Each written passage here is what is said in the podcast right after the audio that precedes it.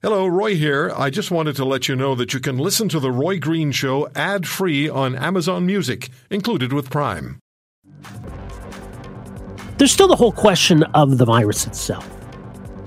We're not really asking for the virus's opinion on ending all of these restrictions. Uh, it's kind of marching to its own drum. And obviously, the virus has not gone away. This initial Omicron wave has obviously subsided. Uh, but there's something going on with, with Omicron that is interesting. It was something we noticed right at the beginning. We first discovered Omicron. There were a couple of branches of this Omicron tree. For whatever reason, it was the version known as BA1 that took off, sparking a, a global wave, including here in Canada. But as that has subsided, BA1's sibling, cousin, BA2, has started to emerge. Now, there are some similarities uh, between the two. Fortunately, when it comes to severity, it appears as though there are a lot of similarities. When it comes to vaccines, there are a lot of similarities. But BA2 does seem to be a little bit more contagious, which could be a concern. So, as BA2 now seems to be displacing BA1, what, what is the concern about the impacts? The wastewater data that's gathered in various cities across the country does seem to indicate a rise in cases could be due to a more contagious variant. Maybe it's also due to you know people getting back to normal lives and, and the subsiding of restrictions. Joining us to talk a bit about where we're at and uh, what kind of a threat BA2 represents, very pleased to welcome to the program here this afternoon Dr. Isaac Bogoch, an infectious disease physician and scientist based out of the Toronto General Hospital. Dr. Bogoch, great to have you with us here. Welcome to the program. Thanks for having me back on. I'm, obviously, we're, still in the Omicron realm here, but but how do we distinguish between these these various uh, types of of Omicron? Yeah, I mean, this is really something where the genetics uh, and that we call this genetic sequencing will sort of parse apart what's BA1 versus BA2. But like you pointed out, I mean, we had our initial wave uh, of Omicron in you know December, January, February. It petered off, thankfully. Uh, but uh, you know, there's this other we'll call it a sublineage, for lack of a better word, of Omicron mm-hmm. called BA2. And yeah, you know, it's more transmissible, causes about very similar clinical spectrum of illness. It's, uh, the vaccines work just the same against BA1. If someone's been infected with BA1, you can still get a BA2 infection. It's just much less likely if you've already recovered. But uh, but yeah, it's more transmissible, and uh, it, it certainly finds a way to infect people who have not yet been infected, or even some people who have been vaccinated. It can still infect you. The vaccines reduce your risk of severe infection. Three doses of vaccine actually reduces your risk of infection as well, just not as much as others. Mm-hmm. Uh, but uh, but yeah, it's around. It's growing. The wastewater signals are, are, across the country are showing that it's on the rise, and you know it would come to no one's surprise if we start to see a bump in what we call them delayed indicators or delayed metrics like hospitalizations. If we start to see a bump in that in the coming days or a week or two from now. It's interesting. It's part of what made Omicron so contagious was those immune escape properties. But when it comes to BA2, it's you, you alluded to it's it's quite similar to BA1 at least in terms of immune evasion. So do we understand what makes it more contagious? And I guess further to that, if this is the more contagious version, why, why didn't it take off first? Yeah, it's not entirely clear, and I, I fully admit that we don't have all the answers. Um, yeah. You know, sometimes there's something called a founder effect, which is you've got a, a big introduction of one particular virus and it just takes over, and it takes a bit of time for other viruses that are around that are, for lack of a better word, more competitive to uh, to take over. We saw that happen, by the way, with uh, the Alpha variant this time last year, where it just took over the uh, original COVID strain that we had. We saw it with the Delta variant, where it swept through and mm-hmm. took over and replaced all of the Alpha variant. And then we're seeing it again with Omicron, first BA1 and now BA2. If something's more competitive, if something's more transmissible, it will take over. The pace at which it takes over is really dependent on how transmissible it is and also the levels of community level protection and community level immunity that we have. But it's here, it's taken over. It's in some neighborhoods, like in some parts of the world, it's taken over faster. Like we've seen it rip through uh, some European countries pretty quick. In the United States, it's actually pretty slow. It's growing, but it's just growing at a slower right. rate. And I guess you know maybe there's a seasonality in, in you know effect in that. I mean, you know, we can look from European country to European country, and I don't know. It doesn't. We don't see any obvious patterns here. These explanations don't seem to fit nicely in, into a box. I guess as to why we're seeing it more so one country than the other, it's hard to pin down, isn't it? Yeah, it is. And, you know, I really do think there's a lot we can learn from other countries and we can look ahead to Europe because they're usually a few weeks ahead of us. But on the other hand, some some people just oversimplify these direct country to country comparisons and say, you know, they'll say, oh, well, they did this and therefore we need to do that. And you know, right. I think there there's some gross over oversimplification with these country to country comparisons. But what's pretty clear is if you look at Europe and you look at parts of Asia, you know, all these places had a big, or many of these places had a big Omicron wave, you know, December, January, February.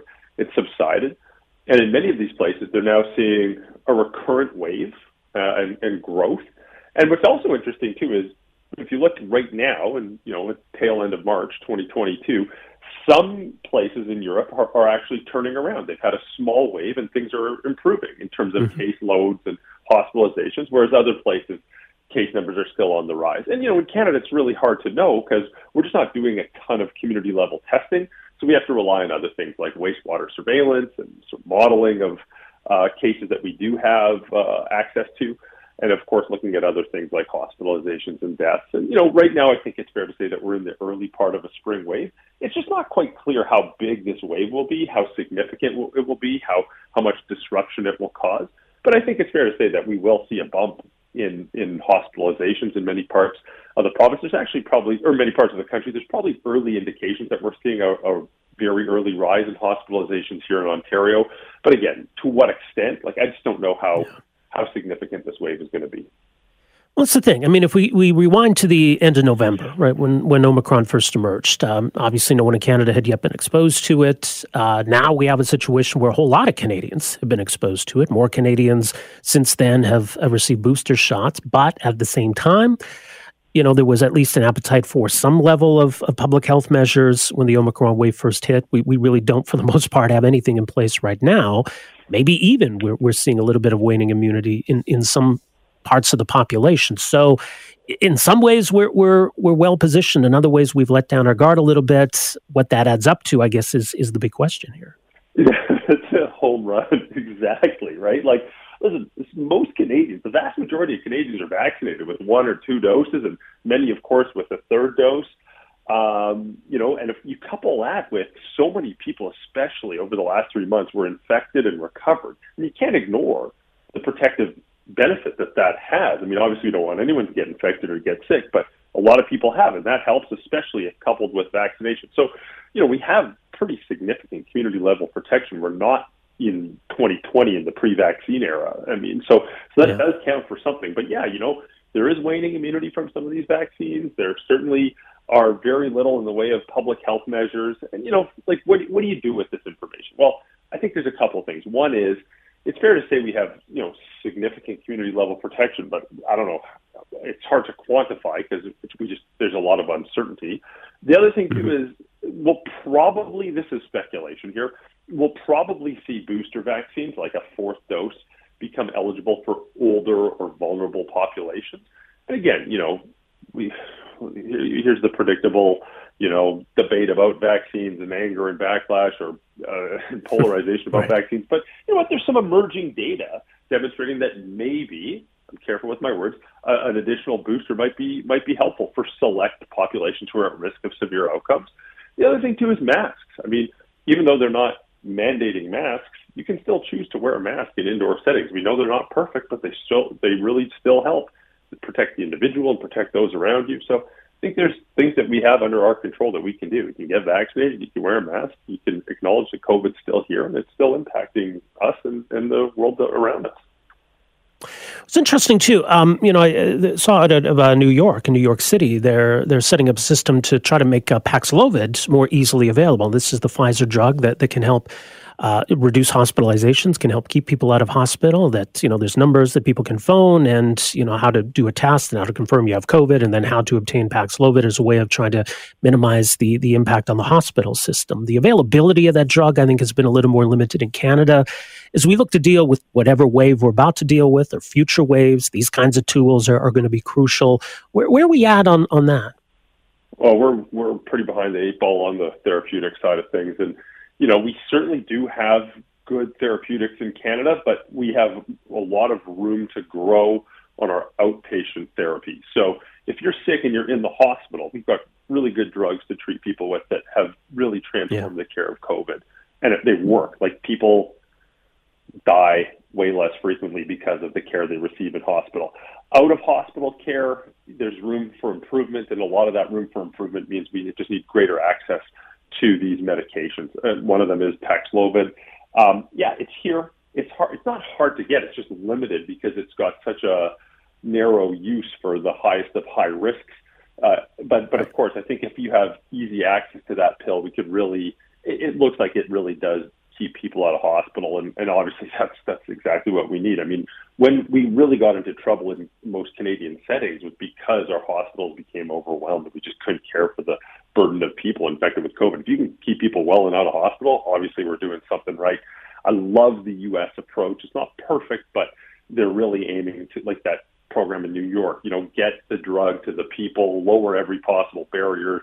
Uh, the U.S. right. is going to do this pharmacy test and treat strategy. I think that's brilliant. We could copy and paste that here in Canada. I think the other point to remember too is like this isn't a drug for a fully vaccinated 24 year old with no underlying medical conditions. It's probably going to have no benefit in, a, in an individual mm-hmm. like that. It's really the heavy lifting appears to be in uh, people with who are greater greater risk for hospitalization and death. But again, let's get the drug out. Let's get the drug, and then let's get the drug out quickly to people who need it. It, it, it will probably go a long way in helping us. If you want to hear more, subscribe to The Roy Green Show on Apple Podcasts, Google Podcasts, Spotify, Stitcher, or wherever you find your favorites. And if you like what you hear, leave us a review and tell a friend. I'm Roy Green. Have a great weekend.